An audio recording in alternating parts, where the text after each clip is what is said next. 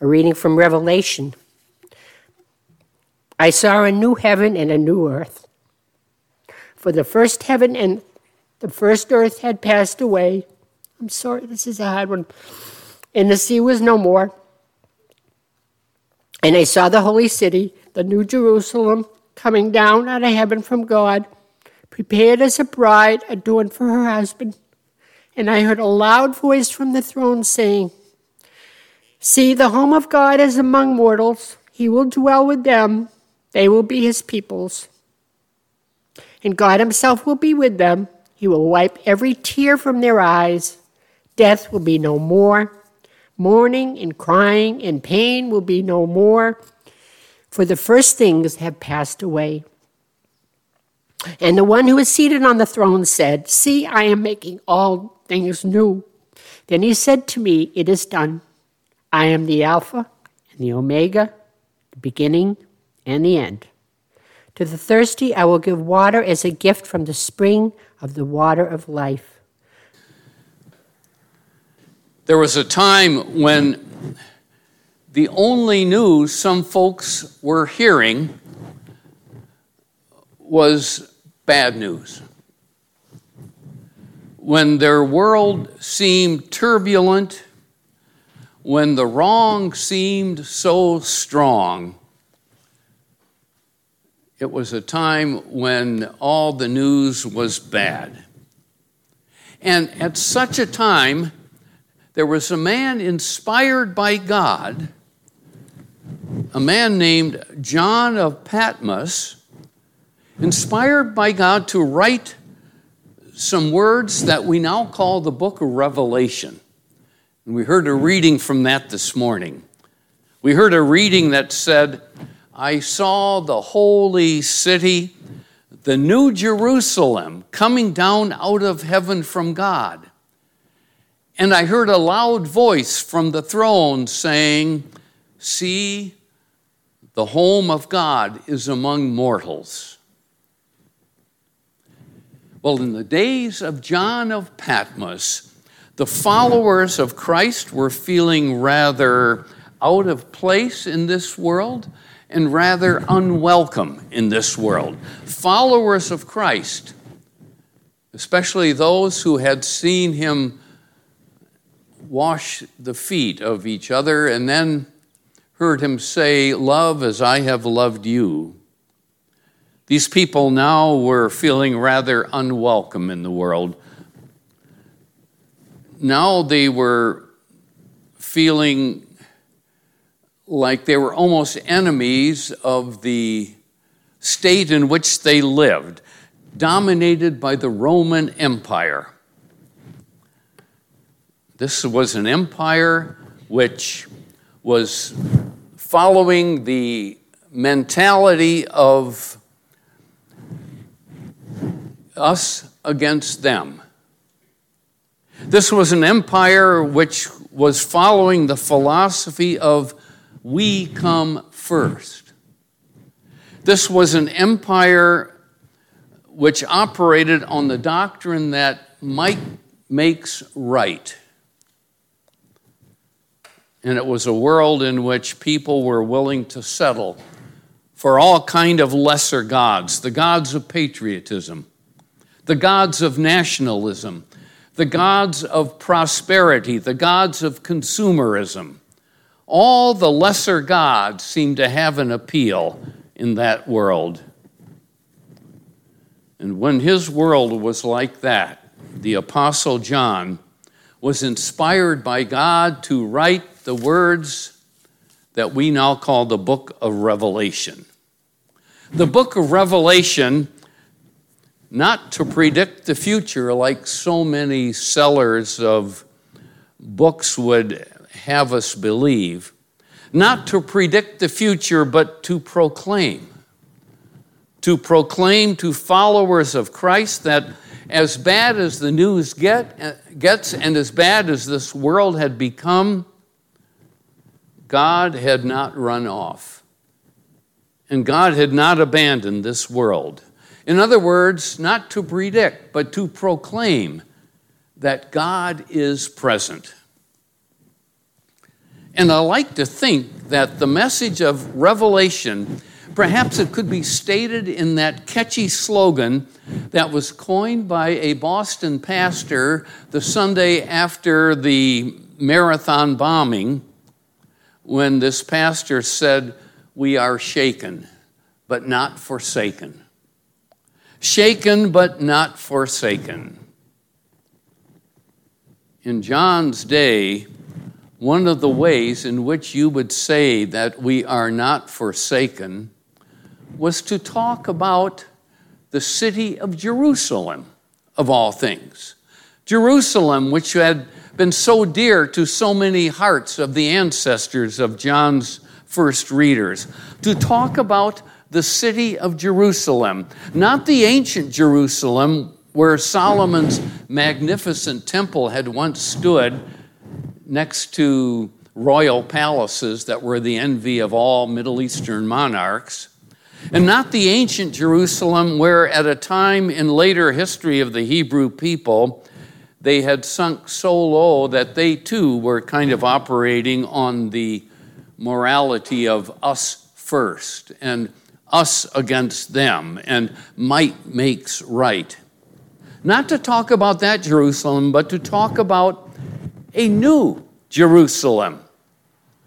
Rather, a kind of a situation where God and his people share an intimacy and that would be called a new city of Jerusalem. A new Jerusalem, and that became a kind of a code, a kind of a code word among the believers in a hostile world. It became a kind of a shorthand way of saying that God had not been pushed out of this world by evil, that in the midst of empires pushing their various gods, our God still meets us. It's the call of Christ to love as I have loved you. And to say that still brings us close to the intimate presence of God. The New Jerusalem. That's a kind of an ancient poetic way of saying God is present. Or, as that Boston pastor said it, we may be shaken, but we are not forsaken. And so we heard John's words this morning in our second reading, where we heard it said, I saw the new Jerusalem, and I saw the holy city coming down out of heaven from God, prepared like a bride for her bridegroom. Well, in this poetic way, John is proclaiming that in spite of all the constant bad news of the wrong that is so strong, God is still present. He says, The home of God is among mortals. In a world gone haywire with its fascination for weapons, in a world that has racism so strong that it leads people to go into stores with firearms and take lives randomly. In a world with so many dangers dangers from pandemics, dangers from weather, dangers from accident, dangers from shortages of needed supplies. In a world where people tend to live longer and where many live lonelier, in a world where people too often misunderstand each other, a new Jerusalem that says God is still present. Now, John had a vision of that. And so John says, I saw the holy city, the new Jerusalem, coming down out of heaven from God. That was John's vision. Now, I have not the faintest idea what that must have looked like to John. You know, whether John saw a bunch of high rise buildings on a cloud or just what he might have seen, I have not the faintest idea what that new Jerusalem might have looked like to John. But I found it kind of intriguing to read the words of a woman who said she too saw the new Jerusalem, a holy city in her own world. And she told of her vision. And she said to her it was like the New Jerusalem, where she saw God clearly present. Only what she described, she said it was a rainy Saturday morning. And she was driving through a rather unfamiliar city on some kind of an errand. And she came to a red light, and her windshield wipers are flashing back and forth. And she noticed across the street on one of the corners there was a protest taking place. People were carrying large signs with big letters printed on the signs. And on one of the signs, in big letters, it said, Stop abortion. And then on one of the other signs on that same corner, in big letters, it said, Pro choice. Here were two groups on opposite sides of an issue. And she said, while she's waiting for that light to change, her eye caught sight of something that she could not ignore. In that drizzling rain, while some people off to the side were sipping on hot coffee, here were two people carrying signs with opposing messages, and these two people were hugging each other these passionately opposed individuals could be reconciled to each other and still continue their opposing struggle on behalf of their causes. And as she put it, she said, being in one dimension of this world, they could at the same time have their feet planted in another dimension. And She said, in that she could see signs of God's presence breaking through the rain of a Saturday morning to show that God is still among us mortals. For her, that was a vision of that New Jerusalem coming down where there's an intimacy, where there's an intimacy shared with God. Well, maybe we could say that there are a lot more visions of that holy city coming down out of heaven. Likely when Peter came to the realization that God shows no partiality, that for him was a kind of a vision of the holy city coming down from heaven. And like John of Patmos, and like that woman on a rainy Saturday morning, it is likely that we too will have a vision of that holy city, the New Jerusalem, where God's presence is known. My guess is somewhere we all have a story of such a vision. I know I got to see such a vision. The way I saw it was when this man named Henry was terminally ill with cancer at age 51. Here was Henry, a big, tough guy, a seafarer with clout around the waterfront. But now Henry's in his last days. And for years, Henry had been captain of a fishing trawler, a trawler owned by his former friend Jimmy.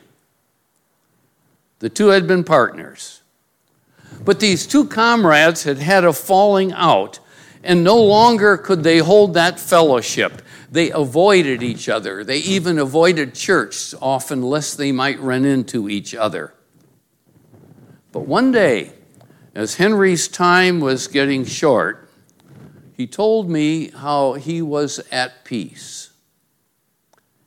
And then in that conversation, I mentioned Jimmy. And he said, Yes, please tell Jimmy to come and see me. Well, the next morning, which was Sunday, as Jimmy was coming out of church, I said, Henry wants to see you.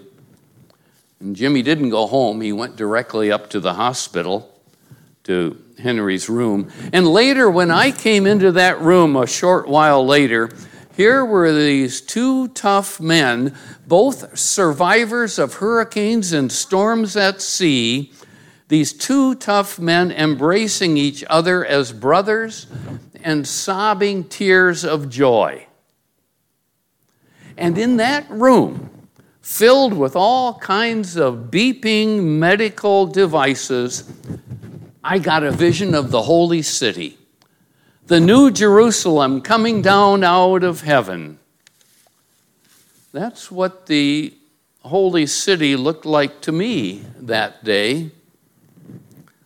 Now, I would suggest that all of us here today have had some kind of a vision of that holy city and will have more such visions of that holy city where God's presence is known, where it can be said, God makes his homes among mortals.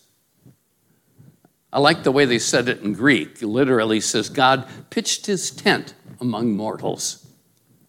And it's likely that We've all had our own visions and will all have visions in the future. In times of bad news, and yet God's presence is known. The one thing we know from the Bible is that some signs where you're most apt to see that holy city, Jerusalem, where you're most apt to see God's presence in the midst of the bad news where you're most apt to see it is places where serving is going on, or sharing is going on, or where there is self giving happening, or forgiving, or just plain giving. Even in a world of bad news, these things still happen. Some years ago, I spent a day with an old friend who was a pastor of a kind of a storefront church in a poor section of a large city. It was a depressed neighborhood with a lot of bad news. And in conversation, I said to my friend, What have you been up to in your ministry here? And he went about telling me about all the visits he had been paying to the city departments to get better garbage collection in that neighborhood. And then I said something about how different that must be than what we were trained for in the seminary. And then he said, Well, that's become my way of preaching the gospel. The news that God has not left this neighborhood. He said, Many people here have moved out. Many people have moved out as the garbage has begun to pile up and rats begin to become so frequent in the streets of our neighborhood. Many people have moved out, but there are many people who cannot move out. And they kind of think God has moved out too. And our church's mission is to let them know that God is still here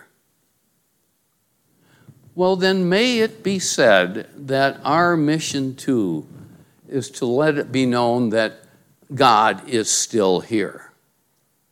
Or to use that poetic image of John of Patmos to point to a vision of the New Jerusalem where God's presence is known. Or maybe even to use that little bumper sticker size slogan from that Boston pastor, we may be shaken, but not forsaken. His peace be with you. Amen.